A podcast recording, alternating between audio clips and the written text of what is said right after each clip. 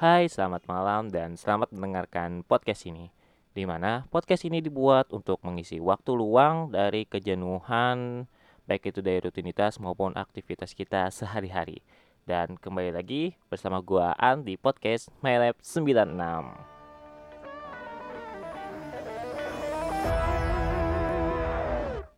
Oke, di pembahasan podcast pada malam hari ini ya eh semenjak beberapa minggu gue nggak ada update-update lagi ya karena idenya nggak ada bahannya juga nggak ada.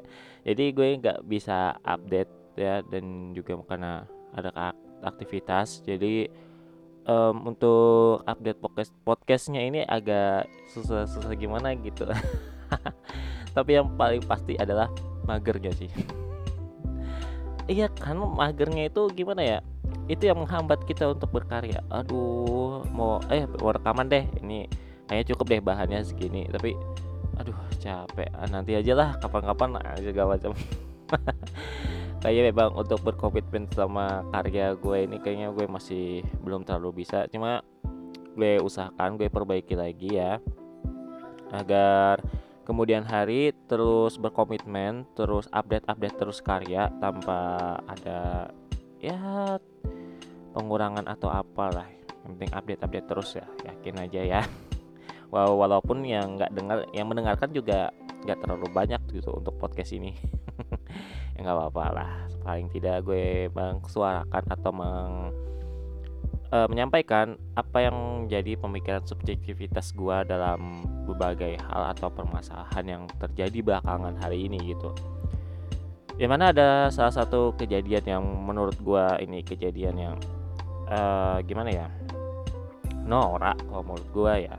Ya iyalah norak kejadian ya masa seorang artis ya gua nggak akan sebut inisialnya dan kalian juga pasti tahu ini siapa artis yang gue sebut ya. Si artis ini mereka dengan sengaja itu eh, melakukan yang namanya sebuah prank tahu kan prank itu apa. Ya prank itu adalah ketika kita em, bisa dikatakan menjahili atau em, membuat orang lain itu panik terhadap suatu hal yang mana itu nggak terjadi.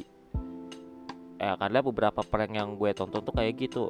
Contoh kayak kemarin yang sempat viral itu adalah prank ojol di mana mereka mengorder makanan itu yang dengan jumlah fantastis sampai 500 ribu, 1 juta, 1 juta 500 dan segala macam. Kenapa menurut gue itu fantastis? Karena itu banyak cuy bagi gue. bagi gue itu juga banyak gitu. Apalagi bagi mereka yang ojol, wah dapat rezeki nomplok nih kapan lagi gitu kan. Di order sama orang dengan harga 500 ribu, 1 juta dan segala macam. Eh pas kita sudah ngantar di cancel. Apa nggak sedih 500 ribu tuh hilang dalam waktu cuma beberapa jam gara-gara orang ngeprank ini? Yang mana nanti pada akhirnya ya memang dibayarkan ya. Karena ya itu hak wajib kalian gitu haknya kalian. Eh bukan hak sih itu kewajibannya kalian gitu untuk membayar karena kalian yang mesan gitu. Dan lebih kampretnya lagi ketika gimana ya kalau prank ojol itu dia eh, mereka itu kayak model menjual empati dan simpati ya di dalam eh, di dalam video pranknya itu kenapa kayak gitu karena kan ketika mereka membuat si driver ojolnya ini nangis eh, mereka datang seolah-olah bak kayak pahlawan gitu yang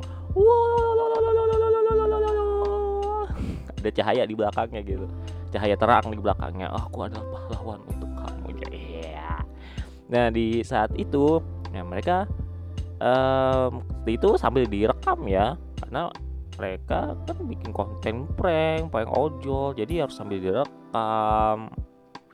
Nah sambil direkamnya itu nah terus em, mereka itu datanglah ngampiri membayar em, apa yang mereka pesan dengan harga yang lumayan banyak menurut gua ya. Tapi nanti di situ mereka menambahkan itu dan si ojolnya itu bakal kayak model terharu. Oh terima kasih pak. Terima kasih. Habis itu si youtubernya ini nyuruh ke driver ojolnya tuh dadah dadah ke kamera. Ya, terima kasih. Aduh gini ini ini ini ini kan itu adalah salah satu prank yang menurut gue terlalu si kampret itu. Nah ditambah lagi yang ini baru aja terjadi beberapa hari yang lalu mungkin ya. Nah si artis ini mereka mengatakan sebuah prank ya yang mana pranknya ini um, istri dari artis ini dia datang ke kantor polisi. Nah di kantor polisi itu dia um, berkata atau bertanya di bagian mana untuk melaporkan kegiatan atau uh, tindakan KDRT gitu yang mana habis itu itu jadi ya jadi prank gitu. Nanti datang suaminya say say hello hahaha hihi hahaha bilang kalau itu hanya bercandaan itu cuma prank. Hey itu ada sesuatu hal yang tidak boleh dipercandakan ya. Mohon untuk sang artisnya ya. Kalau bisa tuh yang bagian ngepranknya tuh jangan kayak gitulah. Angkah baiknya kalau misalkan uh, lo pranknya bukan ngeprank sih lebih ke arah bagaimana uh, menyampaikan informasi kepada masyarakat. Jikalau ada yang mengalami KDRT begini loh tata caranya. Kalian datang ke bagian ini loh laporkan dengan ini. Nah kalau itu sih nggak apa-apa? Itu kan menginformasi, memberikan edukasi kepada masyarakat ya, bukannya malah di prank. Yang di pranknya ini malah di kantor polisinya, para para anggota polisinya, yang apa-apa lah bilang ke polisi ya. ya kan keterlaluan kayak gitu tuh. Nah angka baiknya tuh mengedukasi itu. Yang mana kan dia ini adalah seorang public figure. Banyak pengikutnya dia lebih banyak dari pengikut gua. Jauh bahkan sepersepuluhnya dari pengikutnya dia aja nggak nyampe gitu sama gua gitu 0, beberapa persen aja pengikut gak gua itu sama pengikutnya dia. Pengikut dalam artian di sosial media ya bukan pengikut dalam artian aliran-aliran sesuatu bukan. Jangan disalah artikan oke? Okay? ya pengikut pengikut pengikutnya di dalam media sosial yang mana rata-rata kebanyakan itu adalah mak-mak rempong yang ngikutin dia tuh yang followersnya dia tuh adalah mak-mak rempong. Dan yang mensubscribe channelnya dia tuh juga ya ya salah satunya paling banyak mungkin ya adalah mak-mak rempong gitu. Kenapa mbak malah melakukan hal yang seperti itu gitu? Angka baiknya ya mengedukasi memberikan informasi kepada masyarakat. Nah itu bagus gitu. Dan terakhir informasi yang gue dapat dan juga mungkin kalian juga sudah tahu ya bahwa si artis ini dia telah dilaporkan oleh pihak kepolisian karena tindakan uh, penipuan. Penipuan dalam artian tadi ya melakukan pranknya itu tadi kan dia menipu. Padahal nggak terjadi apa-apa tapi kenapa dia dibilang melakukan KDRT kan what the heck man gitu. Dan juga sama salah satu kejadian ya artis juga ya artisnya ini kemarin itu sempat ya bisa dikatakan mendapatkan empati dan simpati dari masyarakat banyak gitu dari karena kasusnya itu ya dan nggak jauh-jauh amat dengan kasus yang sebelumnya gue bicarakan tentang artis itu yang melakukan prank KDRT nah kalau yang ini dia melakukan KDRT-nya beneran. Enggak prank ini enggak enggak dong enggak prank ini beneran. Sampai ada diperlihatkan bukti visum, bukti uh, foto kekerasan, lebam dan segala macamnya itu sampai ada diperlihatkan. Dan kenapa masyarakat tidak berempati lagi? Eh, awalnya sih berempati ya, berbela ber, bukan berbela sungkawa sih, kok berbela sungkawa lebih ke arah orang meninggal bukan. Uh, berempati, oh, kasihan ya, ayo kita laporkan si suaminya. Pas sudah dilaporkan dan sudah proses hukum dan si suaminya itu sudah mengenakan baju tahanan eh istrinya datang nyabut laporannya bilang kalau misalkan cinta hmm, makan tuh cinta tuh ya dia sudah melakukan tindakan kekerasan cuy di dalam rumah tangga di mana itu sungguh ada tindakan yang menurut gua itu memalukan, merendahkan. Karena yang melakukan tindakan ini cowok gitu, cowok mukul cewek. Kalau kalau berani itu lawan cowok juga dong kelahinya atau mukulnya. Jangan sama cewek. Kan? Aduh tapi nggak mungkin juga sih.